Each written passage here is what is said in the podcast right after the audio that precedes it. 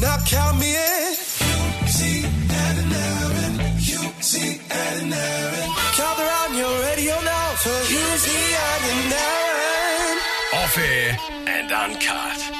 Uh, Hughesy, Ed, and Erin, the podcast. I love this. Uh, the memoir is Confessions of a Ghostwriter, is available now at andrewcrofts.com. Andrew Crofts Hughesy uh, is the name of our guest. He's a ghost writer. He's published, how's this, more than 100 ghost written books, many of them bestsellers. So, a ghostwriter, Andrew, welcome aboard. What does a ghostwriter do, Andrew Crofts? A ghostwriter writes the books that you would write if you could, but you can't. Yeah. Mate, and writes them really well in many uh, Yeah. instances and uh, writes them so to make the book so readable that I imagine you would be uh, been thanked by many big celebrities over many years now who would be forever in your debt because you've done such a good job. Sometimes by the time the books come out, they have actually forgotten that they didn't write it themselves, if we're honest. Especially as all the, all the uh, the credits come in and all the uh, plaudits come their way, they forget that someone else actually wrote the book. Well, they've been on so many, yeah, so many chat shows talking about the book, what they wrote, and they just, you know, it's self uh, self fulfilling prophecy, isn't it? Really? How many hours? How many Yeah, hours do you? yeah, that's what I do. I, I write. I, they tell me whatever they want in the book, and I turn it into a book form. That's How many game. hours do you need to, to get a good to do a good job? How many hours do you need face to face with the person who is It, dep- meant to it be writing the depends. book? It depends how interesting they are. Somewhere between ten and twenty. If you can keep them on track, if you can keep them talking uh, coherently and and and not repeating themselves and going off meandering off, um, Yeah. and you just keep asking them the questions that you would want to know the answer to if you were the reader.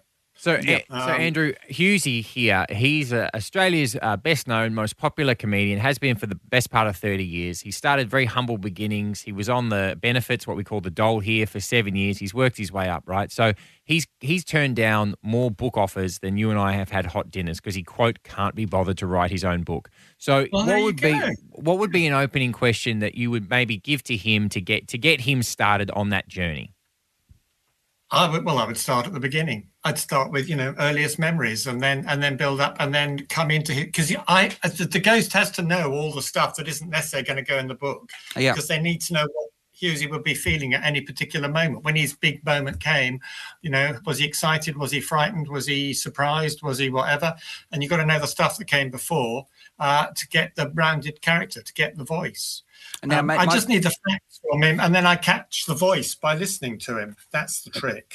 and both my my my my, my dear mum died last year, mate. So both parents have passed now. Does it make it easier when family members are no longer around for you to get the some juicy stuff? Oh, Well, it is if they're going to slag them off, I suppose. But, uh, but, uh, uh, Speaking of no, which- yeah, no, it's it's better not to talk to other people. It's better just Yeah. to talk to the one part because you're writing the book that they would write if they could, as I said. And if you start talking to other people, they give other opinions, other angles. They say, "Oh no, Mm. it wasn't quite like that. It was like this," and then you've lost their voice. Yeah. You Yeah. want the one if they were just sitting in a room with nobody interrupting and they were writing their memories. You want it to come out like that. Do you um You don't want their mother chipping in. you obviously Yep. don't struggle with a lack of kind of you know fame, attention, recognition. Like to do the job that you do, you've got to be a pretty humble person without much ego, or do you have a healthy ego? I am I am appearing on breakfast radio in Sydney. I mean, how, Yes. how unhumble can I get? No, I no, I get enough. To, most people don't notice who writes books. You know, there's a few people who are famous, but if you if you ask a man in the street to name a few authors, most of the ones he mentions will be dead. They won't. Yeah. You know, people don't know writers, so there isn't much glory to be had. That's a very good. Um, point. and you get you. If it's like writing, being a speechwriter. If you're a speechwriter for somebody who then ends up president, you don't think, "Oh shit, I should have been president."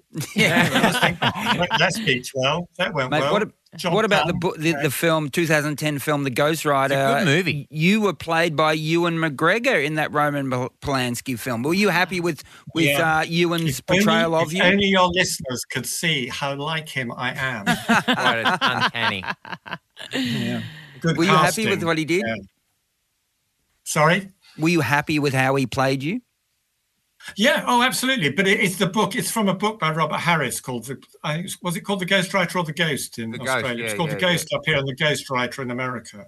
Yeah. Um, But the book is very. Uh, Robert Harris had, you know, he he read everything I'd written about ghosting and everything, and so he all the the whole setup of the film uh, is how it does happen. Yeah, you know, you become embroiled in people's lives for a, for a few months, and then suddenly you're out Yeah, it's like a, you're on to the next one. It's like an obstetrician, like when you're giving birth, like they're looking at places where no one else, well, very few have looked.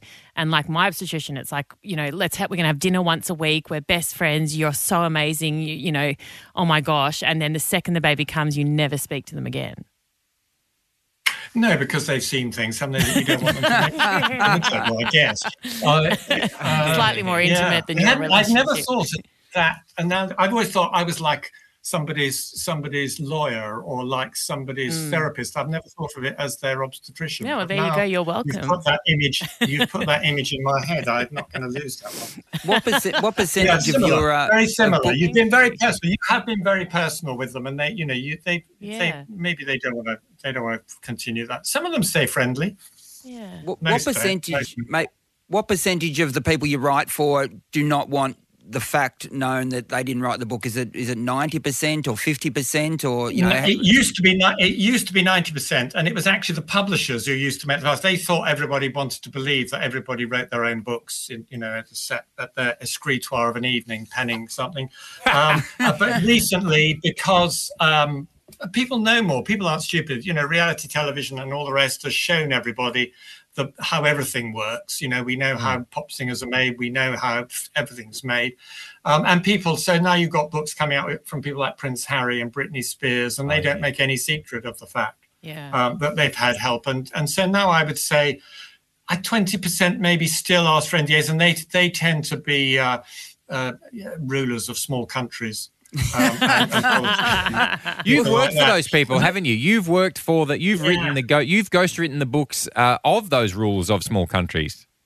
I have indeed, yeah, and they and they're always really nice, but the people who work for them are really difficult. Always it's the same with the celebrities, actually. Exactly. So true. Yeah, yeah.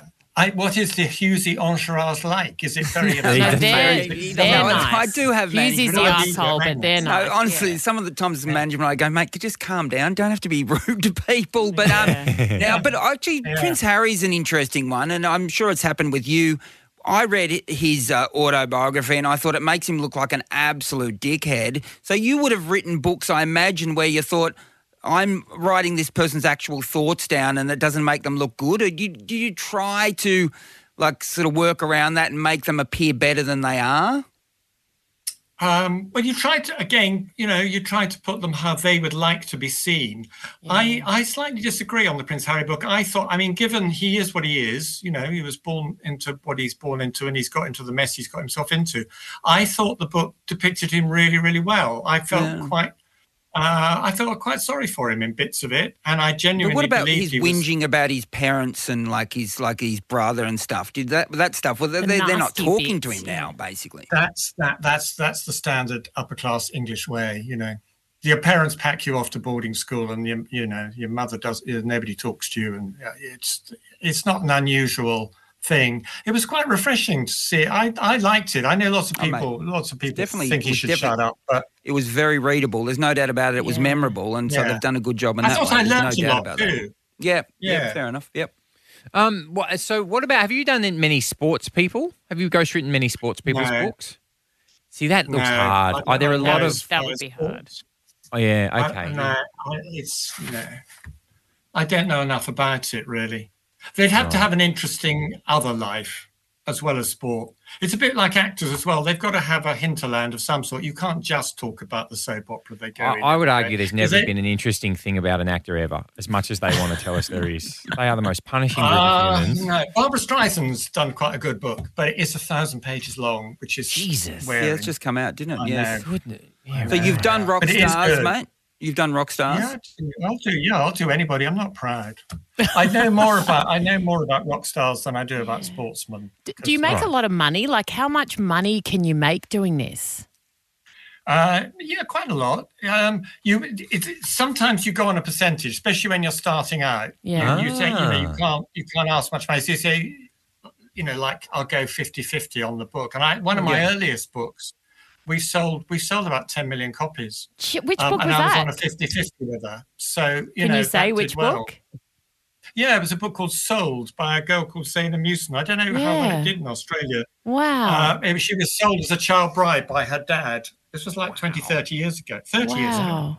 Wow. Uh, and she didn't have any money, so it was no good me asking her for any money. And Yeah. um, No. we needed to find a publisher. So we just made an agreement that we'd go 50 50. And if it didn't sell, um, you know, we'd, we, we, we both, we just wasted a bit of time. And if it did sell, well, you know, well done us. And it's, um, yeah, it's, it's 10 done, done really copies, well mate. over the years. Incredible. Is that- I've is that a few like massive? That, that your- but mostly, what- you know, heads of state aren't going to sell any books. You know. No. But my No. 10 million Give them away copies on- would get it. that's one of the highest selling books over the last uh, couple of decades, would you say? That's a lot of copies, Yeah, obviously. Yeah, well, yeah, yeah. It's not quite Prince Harry or Harry Potter, but Wouldn't be far off. Is that your Uh, highest ever selling? Is that your highest ever selling book? yeah. Oh, yeah, by a long What's- chalk. I, I got a, a few that are, uh, you know, selling hundreds of thousands. A few of those. If you if you're in a game long enough, you you, you have some lucky breaks and you have a lot of disasters. I mean, I've written books that haven't I haven't made a single penny out of because I misjudged. You know, I thought it was going to be a great bestseller and it wasn't, or I just Yeah. thought it was a really interesting story. Nobody else agreed, or the or the marketing was terrible. Or Yeah. most books don't earn much. But so, but no, but you know, I can't wait for royalties now because I'm too old. So I tend to ask for these. Money up front. Yeah. Money up. Yeah. How many hours I'm, a week, I'm mate? not having my children getting them. I, I- How many hours? I, I always, I mean, we everyone thinks about writing a book. How many hours a week would you, when you're in the middle of a book, how many hours a week would you dedicate to writing?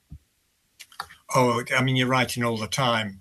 I, and, and you're not just doing one book. You've got one book at the starting point where you're doing a synopsis and trying to sell it. You've got another one that you're writing the mm. whole, you know, the main text. You've got another one that you're editing. You've got, you know, you have them all at, at ah. various stages. So you, you work a working day like anybody else. So you're really. overlapping. You don't find it difficult to switch from one to the other. You've trained your mind to be able to do that.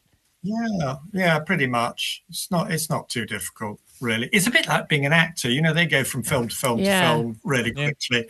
Um, especially if it's a smallish part, they can be doing you know something one day and a completely King different Lear the the next. next. day. Yeah. Are you, mate, I know we're getting in intricacies of writing here, but are you driving along sometimes and you have a thought and then you and you do a voice note into your phone, or does that happen? Or Uh, you young people, you're so techy. No.